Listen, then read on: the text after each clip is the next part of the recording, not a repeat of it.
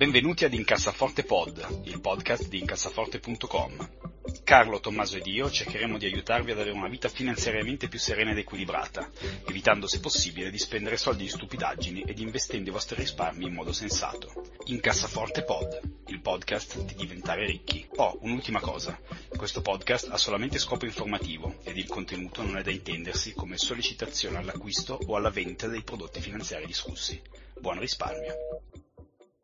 Salve a tutti e bentornati ad una nuova puntata di Incassaforte Pod. Eh, noi potremmo aver perso nell'etere un paio di puntate, ma questo eh, accade purtroppo per problemi eh, diciamo di tecnologia che abbiamo risolto, contrariamente ai principi del, del blog e del podcast, eh, spendendo del vile denaro, quindi acquistando un costoso software americano che dovrebbe teoricamente eh, garantirci la possibilità di registrare in modo normale.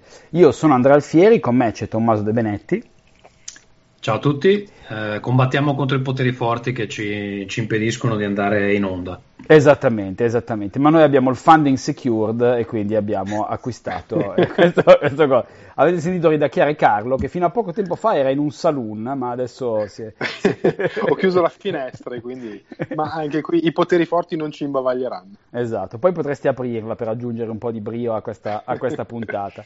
Eh, parlavamo di funding secured e eh, diciamo uno degli argomenti che ha fatto un po' eh, scoppiare praticamente Twitter, probabilmente uno dei momenti più belli degli ultimi cinque anni di, di, di FinTweet, come si, si, si, chiama Financial Twitter, è stata quando Elon Musk, quindi CEO di Tesla, probabilmente sotto effetto di, di cose costose che noi non possiamo permetterci, ha twittato nel cuore della notte, eh, sto pensando di bring Tesla private, quindi significa com- ricomprarsela e portarla fuori dalla, dalla, quotazione di borsa e poi mette funding secured, cioè eh, ho i soldi in, in, buona, in buona, sostanza.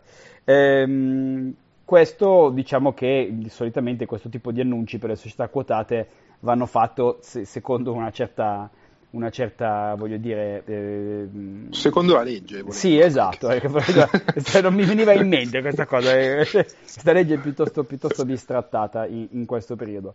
Eh, ne parleremo, poi vi spiegheremo per quale ragione ne, ne, parliamo, oltre al fatto che è stato un momento divertente. Carlo, vuoi raccontarci rapidamente che cosa è successo? Quindi... Sì, al...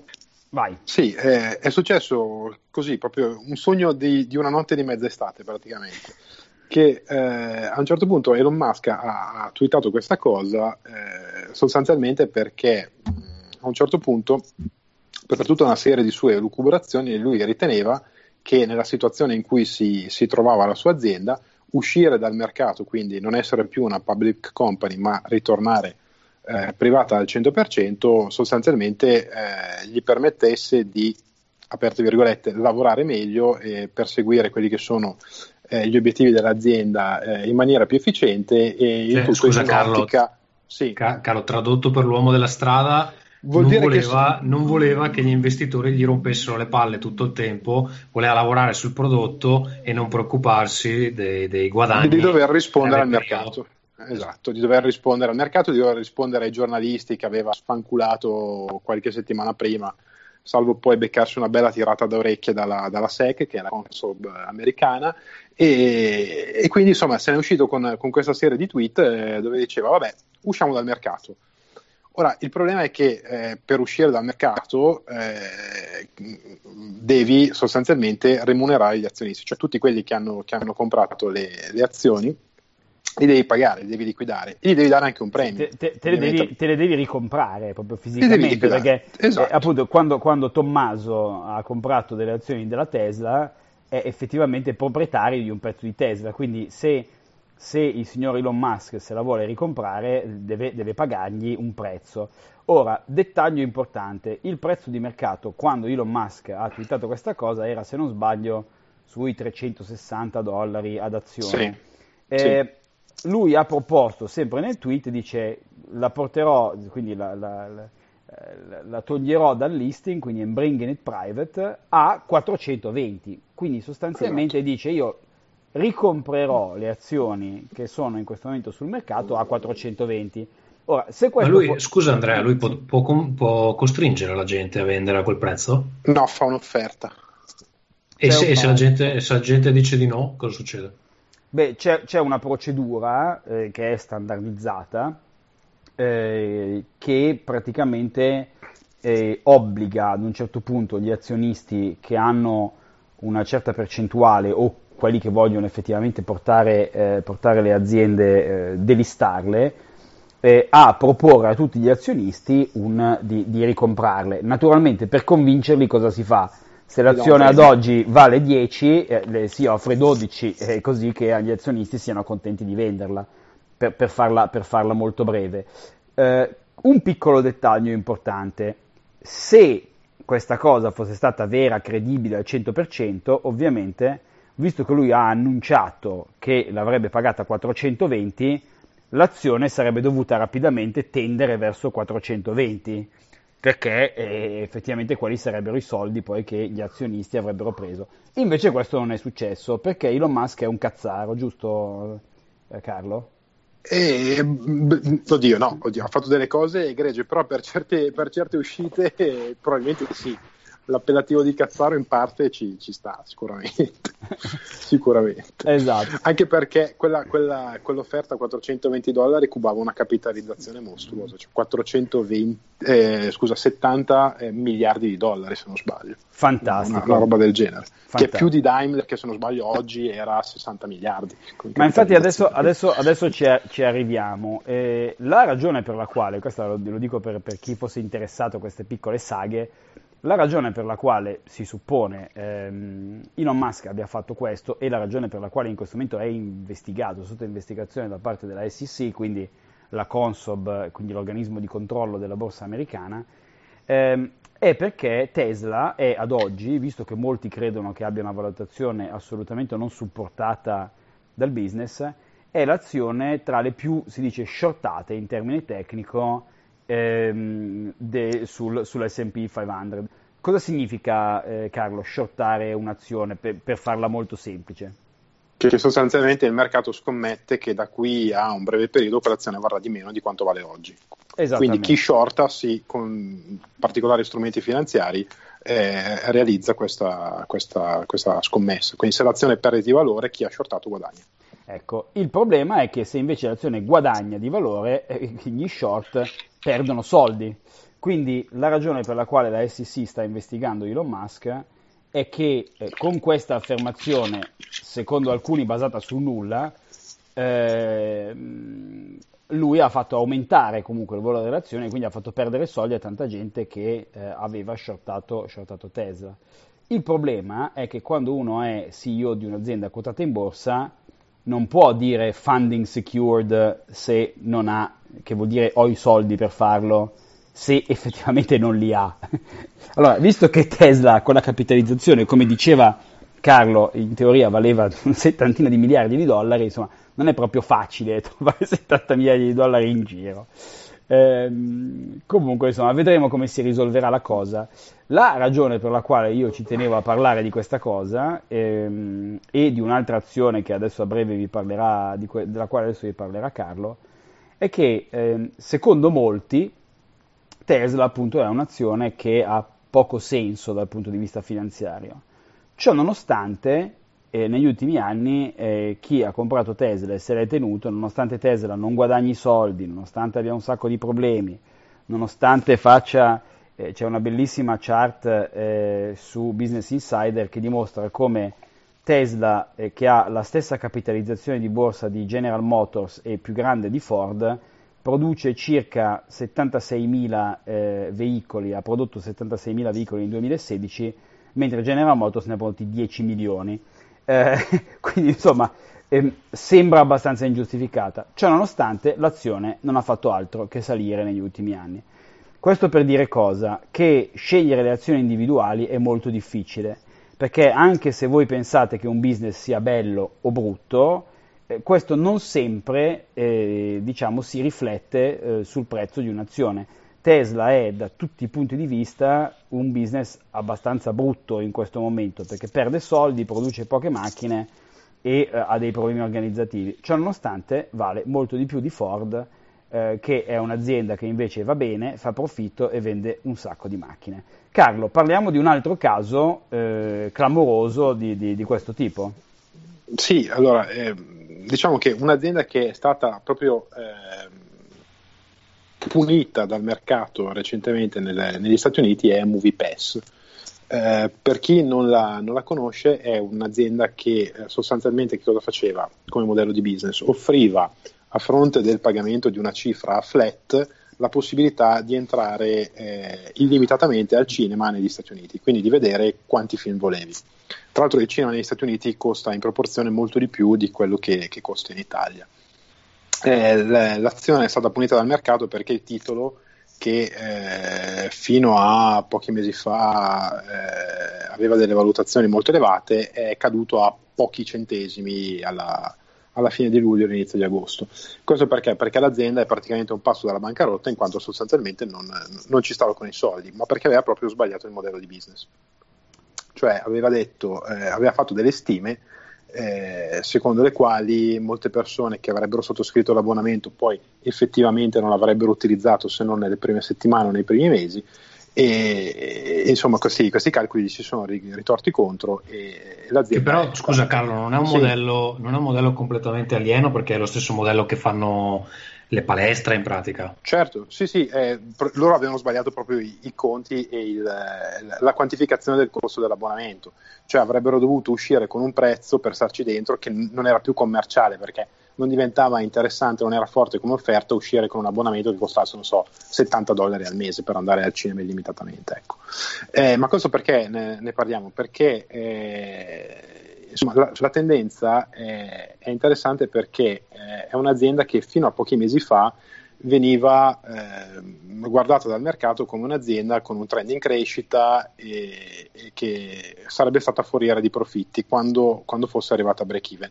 Invece non è stato così e ci interessa soprattutto perché secondo alcuni analisti insomma, qualcuno inizia a fare il paragone con Netflix che tutti invece ben conoscono.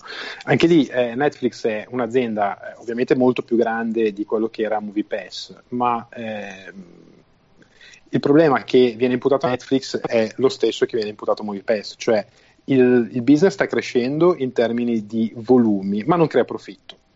Allora, statisticamente è sempre stato così, almeno nella storia dei mercati, che quando un business eh, non crea profitto ma cresce in volume, riceve la fiducia degli azionisti fino a un certo punto. Poi il mercato dirà, dice all'azienda o inizia a pagare dividendi, inizia a dare profitto agli azionisti e dimostri che il tuo modello business sta in piedi, altrimenti il titolo eh, va in picchiata. E eh, appunto quello che, che, tanti, la critica che tanti, che tanti, che alcuni muovono a Netflix in questo momento è il fatto che l'azienda sia troppo focalizzata sul, sulla continua produzione di eh, contenuti originali, quindi tante ore di, di produzione, tante serie, tanti numeri. In realtà però poi si fatica a capire come l'azienda ci possa stare dentro con 9,90 senza, almeno, senza introdurre pubblicità e senza chiedere ulteriore aumento di costo. Quindi no, non che noi eh, tiriamo contro Netflix naturalmente, però eh, sono tutti motivi per ricollegarsi anche al discorso di Tesla eh, per far dire all'investitore che punta al, al, lungo periodo di analizzare molto bene questi titoli prima di, insomma, di, di investire. Sì, io personalmente eh, diciamo, ho tendenza a diffidare delle aziende, come un altro caso eclatante è Uber, che però è privata, quindi non, non c'è rischio per gli azionisti, eh, che proprio hanno un modello di business che non gli permette di guadagnare soldi. Eh, discorso diverso sono aziende come Amazon, che guadagna soldi, ma alla fine non li guadagna perché tutto ciò che guadagna viene reinvestito. Allora, quello è un certo discorso, ma aziende come Uber, dove eh, è un modello di business che che sostanzialmente è fare dumping, questo è il riassunto della strategia di Uber, no? fare dumping e avere un'app per fare dumping. Io non ci credo, però appunto a dimostrazione del fatto che le cose sono meno facili di quanto sembrino, e, e queste, queste, aziende continuano a crescere mostruosamente eh, di, di, valore. Molto bene. Eh, io prima, scusa, in privato vi menzionavo una cosa, e cioè che qui dove vivo io in realtà Netflix i prezzi li ha alzati perché mi pare io adesso pago 10,90 eh, invece di 9,99 o 10,99, dov- dovrei controllare. E qui e, e, è proprio, mi ricordo all'inizio dell'anno è arrivata un'email che per continuare a produrre eh, quella qualità di materiale, quella quantità, comunque dovevano alzare i prezzi. Tu dici, vabbè, eh, mi chiedono un euro in più, comunque eh, io e mia moglie lo usiamo praticamente almeno un'ora al giorno perché ci guardiamo una cosa a sera più o meno e quindi dice vabbè 10 euro sti cazzi eh, lo paghiamo. Poi paghiamo anche HBO e alla fine ovviamente un sacco di contenuti non riusciamo a, a, a sfruttarli, a sfruttarli. Però alla fine comunque sono dei costi contenuti. Cioè se penso che andare al cinema una volta mi costa come un mese di Netflix senza contare che poi ti devi comprare il popcorn o la, la, la, la Coca-Cola quello che è.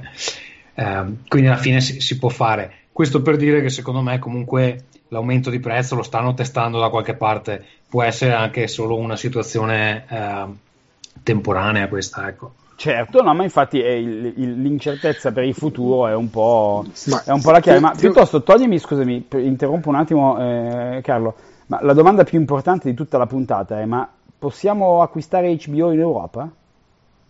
Con cioè, proxy, HBO, HBO Nordic. Uh, quindi nel, in Scandinavia, zona scandinava, nord Europa c'è. Cioè dove mandano solo show per vichinghi. No, però c'è, un, c'è, una, c'è un, una catch che mi fa incazzare tantissimo, e cioè che HBO Nordic per quasi tutte le serie, con l'eccezione di, mi pare, Westworld, mm. uh, non ha i sottotitoli in inglese. È una roba inconcepibile.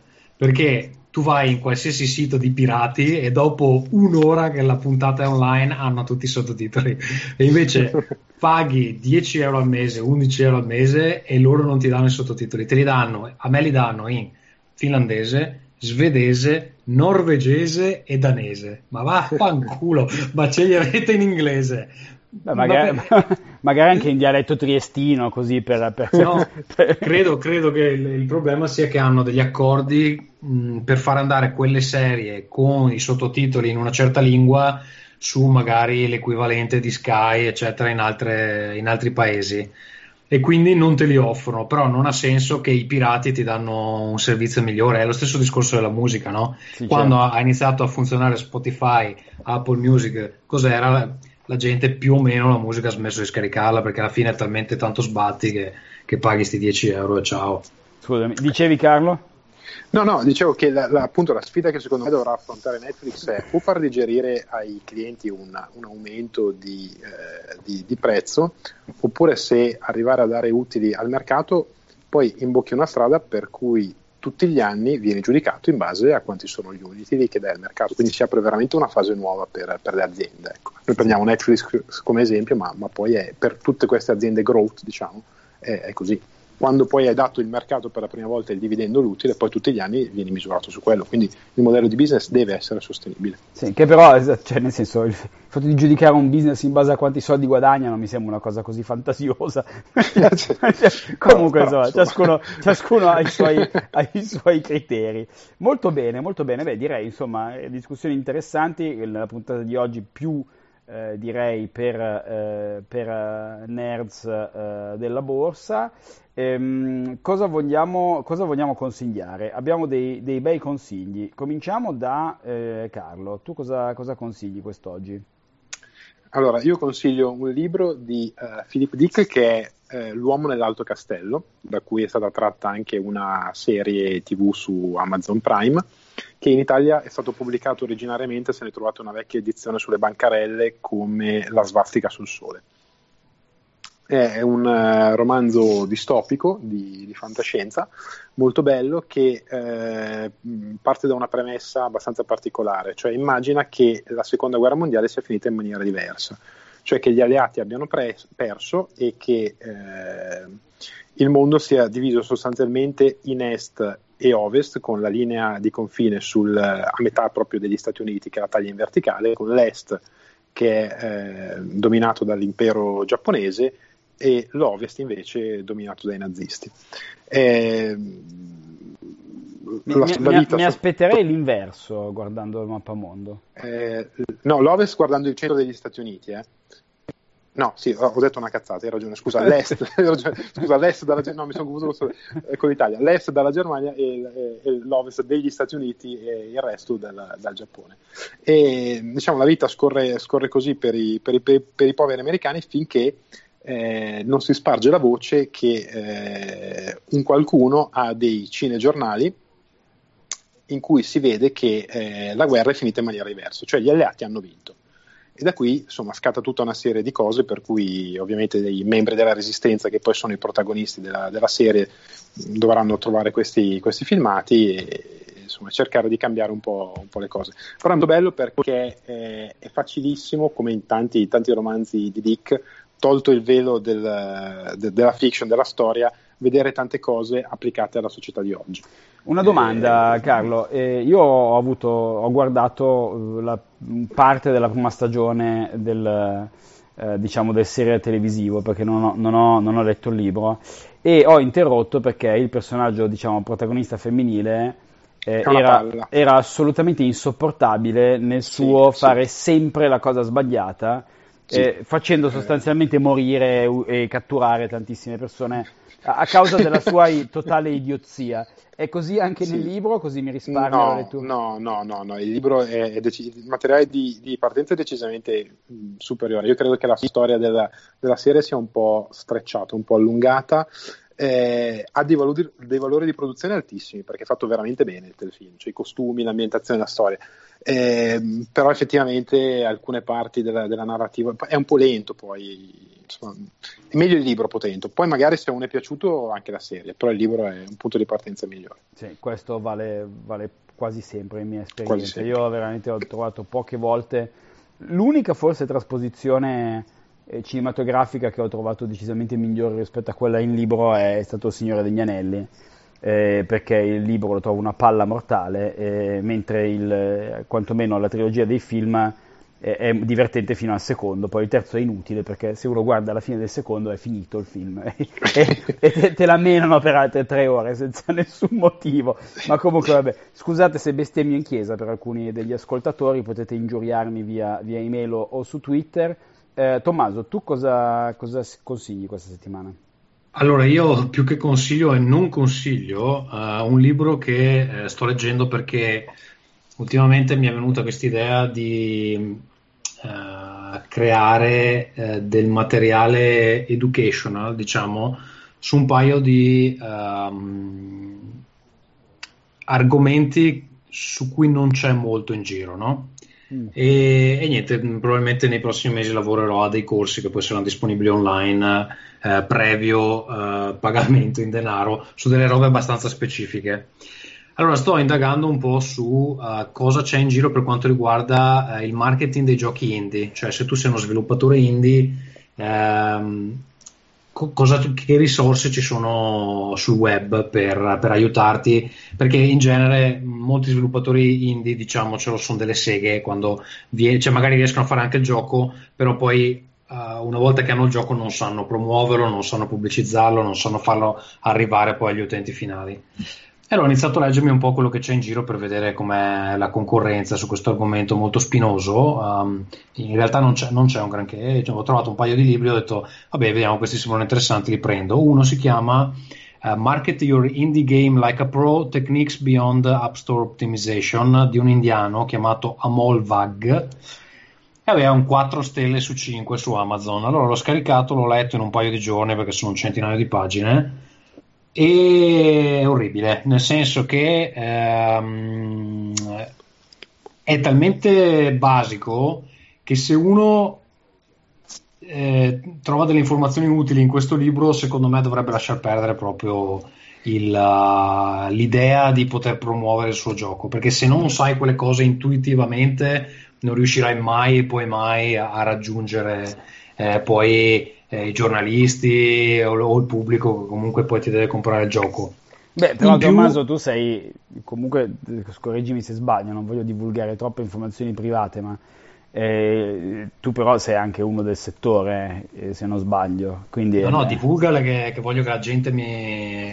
mi... Eh, no, voglio dire, cioè, tu hai, eh, io ti ho, ti, ho, ti ho, incontrato con degli amici finlandesi a New York, potremmo aver mangiato delle pizze insieme e e aver bevuto, esatto, e aver bevuto una quantità sconsiderata di Negroni eh, insieme, ma cioè, voglio dire, sei venuto a, a, New York pagato da un'azienda per promuovere un gioco indie in sostanza, quindi voglio dire, è normale voglio dire, che tu le sappia più, più di tutti, non abbassarti così. Quindi, eh, sì, però non lo so, cioè, mm, allora è vero che io guardo sta cosa con occhio abbastanza critico, però secondo me se, se non hai un minimo di understanding del mercato in cui sei è molto molto difficile che tu possa fare qualcosa senza l'ausilio di un, di un professionista.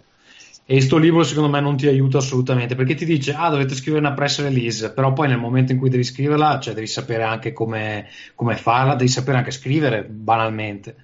E comunque una cosa che mi ha fatto ridere di questo libro è che tra l'altro ha bisogno di un editor in maniera eh, anche abbastanza pesante e secondo me questo qua è uno che ha, si è scritto il libro, non l'ha fatto revisionare, eh, l'ha messo su, su, Amazon, se le faccio recensire da tre amici indiani e, e aveva quel, quella valutazione di 4 stelle, così io l'ho punito con un 2 stelle. Ah, e, e niente.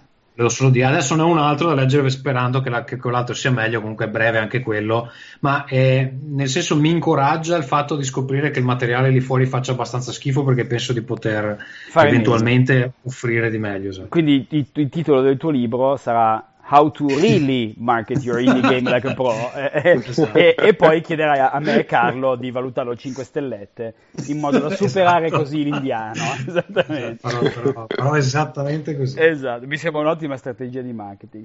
Eh, io invece rimanendo sul tema diciamo fantascienza o, o, o science fiction iniziato da Carlo eh, consiglio un libro secondo me assolutamente straordinario, eh, una delle poche trasposizioni, eh, vabbè, è Starship Troopers, eh, noto in Italia anche come Fanteria dello Spazio, di Robert Heinlein, che è un libro vecchissimo in realtà, scritto eh, se non ricordo male alla fine degli anni 50, teoricamente è un libro per bambini, ehm, da cui è stato tratto l'omonimo film di Paul Verhoeven, che incidentalmente è lo stesso, se non sbaglio, di un qualche ha fatto un sacco di, di film be- di, di Basic, Instinct, di Basic Instinct, Atto di Forza, esatto. eh, se non sbaglio anche Robocop.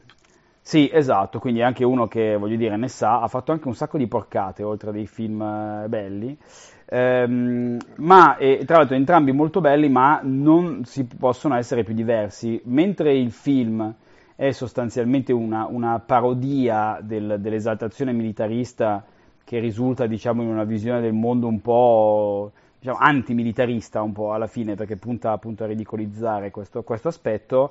Eh, Robert Heinlein invece il libro è stato ampiamente criticato a suo tempo perché eh, si diceva che avesse proprio invece, eh, essendo diretto ai bambini, eh, un intento proprio di, di, di, di, indottrinamento a delle cose diciamo di stampo militarista barra pa, parafascista insomma.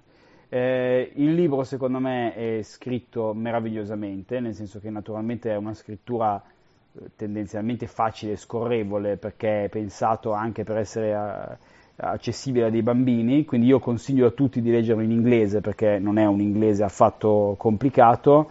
Eh, ci sono delle pagine che nonostante eh, tutto sono veramente secondo me meravigliose. Io lo consiglio, è uno dei due libri di fantascienza eh, che io ho letto più di tre volte, l'altro è Io sono leggenda di, di Matheson, che consiglierò probabilmente la prossima volta, eh, Starship Troopers veramente, veramente, veramente bello. Eh, se non avete altro, Tommaso, tu hai già fatto una mezza marchettina con, con il tuo futuro libro, hai qualche altra cosa da No, da no, per il momento... Ah, aspetta, forse a seconda di quando uscirà questa, questa puntata Abbiamo, beh, a questo punto credo che chi ci ascolta sa che fa, lavoro anche su dei giochi a tavolo, eh, giochi ruolo, abbiamo un nuovo titolo in uscita, eh, i pre-order iniziano tecnicamente domani, non so quando sentiranno questa puntata, ma sarà disponibile a Lucca Comics and Games 2018. Si chiama eh, Endelstrom, è un'ambientazione fantasy con, dal gusto ellenico, diciamo così e niente, se volete saperne di più potete scoprire i dettagli sul, sul sito dove ci sono anche gli altri giochi che è www.theworldanvil.com. Carlo, tu sei un po' il bello e dannato del, del, podcast, nel senso che non, non riveli il cognome, non, non, non, hai cose da marchettare. Secondo me tutte le donne no, questo, oggi, oggi, ho da, oggi, ho da, marchettare, oh, invece. Qui, qui, invece ti sorprendo. Consiglio la pagina Facebook di un amico che recentemente è diventato anche canale YouTube, però la pagina Facebook particolarmente è andata molto bene perché ha già fatto una 30.000 like, una cosa del genere. Si chiama Agricoltura Innovativa che non è esattamente un argomento magari per tutti. Eh, se però qualcuno ha a che fare per lavoro, magari anche per passione o per curiosità eh, con, eh, con, l'ambiente agricolo, qui trova tutta una serie di, di video e di tutorial di cose che eh, sul lato business proprio del, dell'agricoltura magari possono, possono essere interessanti. Quindi ve lo consiglio. Quindi ripeti, si trova su... Agricoltura innovativa trovate la pagina Facebook e il canale YouTube. E anche il canale YouTube, fantastico, molto bene, molto bene. Ok, vi ringrazio per l'ascolto, io sono Andrea Alfieri, con me c'è stato Tommaso De Benetti. Ciao a tutti, mi trovate su Twitter a @tdebenetti. Esatto, io ho cambiato il mio handle Twitter, l'ho modificato a @incassaforte, quindi più facile di così. Summer, come si dice dalle parti mie. Eh, Carlo? Io mh, mm, saluto tutti, mi trovate su Pedro TFP per chi volesse scrivere qualcosa su Twitter. Molto bene e alla prossima puntata. Ciao a tutti. Ciao. Ciao.